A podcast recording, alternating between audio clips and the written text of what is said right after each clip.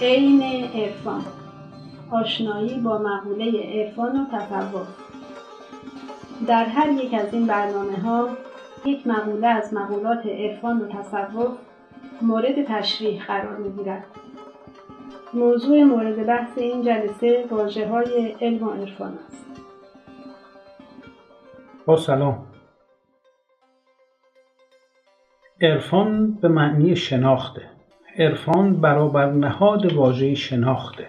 پیش از آمیزش واجه های عربی در زبان فارسی به جای واژه عرفان از کلمه شناخت استفاده می شود بعد وقتی که این زبان فارسی جدید به وجود اومد از 1300 سال پیش به این طرف خیلی از واجه های عربی هم داخل در چهارچوب زبان فارسی دری شد و به همین دلیل قبلا اگر از واژه شناخت استفاده می‌شد به عنوان معادل کلمه گنوز در زبان یونانی بعدا از واژه عرفان هم استفاده شد.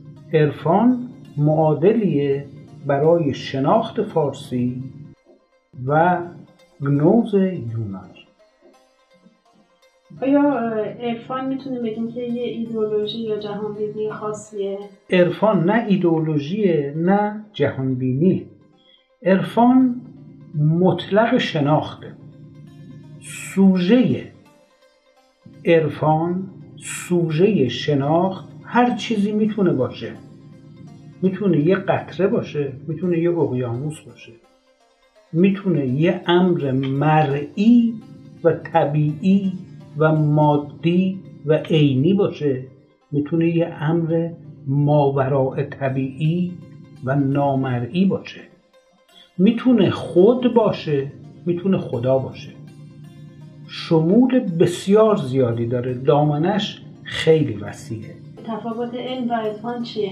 علم به معنی دانشه و دانش برابر نهاد فارسی علم به شمار میره. از فعل دانستن دانایی به لحاظ اصطلاحی علم یک هیته معینی داره. یعنی اصطلاحا امروزه بهش میگن علوم تجربی یعنی در اثر جمعبندی حاصل از تجارب آزمایشگاهی به دست میاد. و برای هر کسی قابل دسترسیه و اعتبارش به تجربه آزمایشگاهی.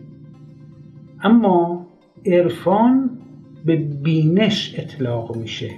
یعنی مقوله نیستش که ما توی آزمایشگاه بتونیم کم و کیف و خصوصیات یک تجربه عرفانی رو به تجارب آزمایشگاهی برسونیم به یک سوژه درس دانشگاهیش بکنیم به عنوان یک تجربه علمی. تفاوت علم با عرفان در همینجاست که دستاوردهای علمی برای هر فردی در هر آزمایشگاه مخصوصی که مجهز به وسایل لازم باشه قابل تجربه کردنه.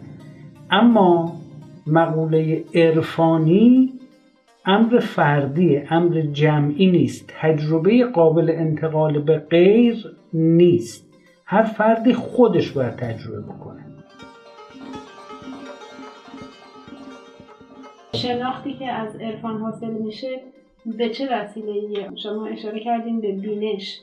همون سلوک یا بینش یکیه؟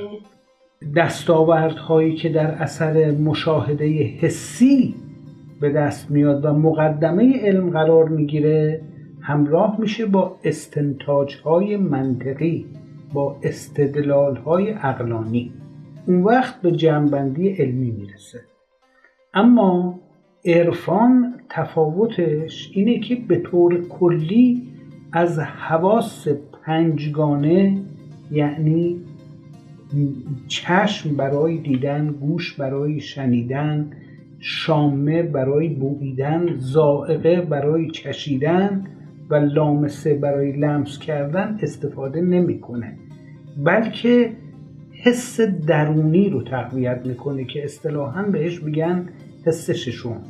به این دلیل مقدمه عرفان بینشه و بینش یعنی باز کردن چشم سر باز کردن چشم دل. باز کردن چشم سوم یعنی تقویت یک حس ششم علاوه بر این پنج حسی که ما داریم. بینش به این معنیه. این شناخت غیر منطقی پس میشه؟ شناخت غیر منطقی نیست. شناخت فراحسی ولی غیر منطقی نیست. یعنی فراحسی. ورای ورای حس میره. ورای حس شناختیه. ورای شناخت حسی. اما اشخاصی بودن مانند شیخ محی الدین عربی شیخ محمد لاهیجی شیخ شهاب الدین سهروردی که اون حاصل شناخت مستقیم و جمعبندی علمی منطقی و عقلانی کردن و بیانش کردن فرمولش کردن و بیانش کردن. به این دلیل علم و عرفان با همدیگه منافاتی نداره بلکه مکمل یکدیگر برای حصول چنین شناختی چنین بینشی آیا یه متد خاصی وجود داره؟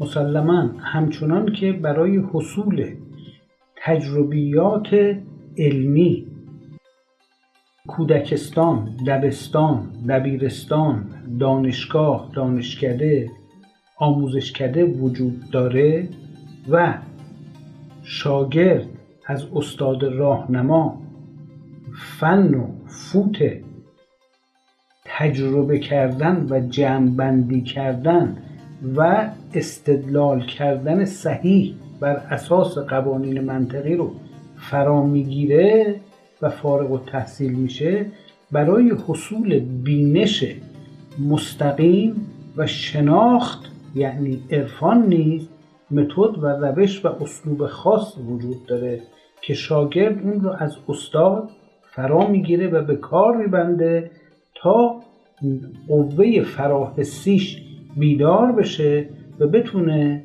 اون چیزهایی رو که عالم حس بهش راه نمی‌بره از طریق مدارک فراحسی درک بکنه و شناخت نسبت به اون حاصل بکنه آیا بین عرفان و تصوف فرقی هست؟ معنیشون متفاوته؟ تصوف در حقیقت سیستم آموزش و پرورش و تعلیم و تربیت عرفانه. یعنی قوا و مدارک فراحسی شاگرد برای شناخت مستقیم در مکتب تصوفه که پرورش پیدا می‌کنه.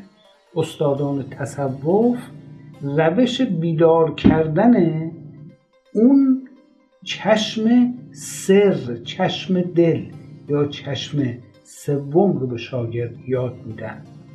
همچنان که فراگیری علوم تجربی نیاز به تربیت شدن زیر نظر استادان حاضق ماهر و صاحب تخصص داره بیدار کردن قوای فراحسی هم نیاز به این داره که شاگرد توسط استاد در این مکتب تربیت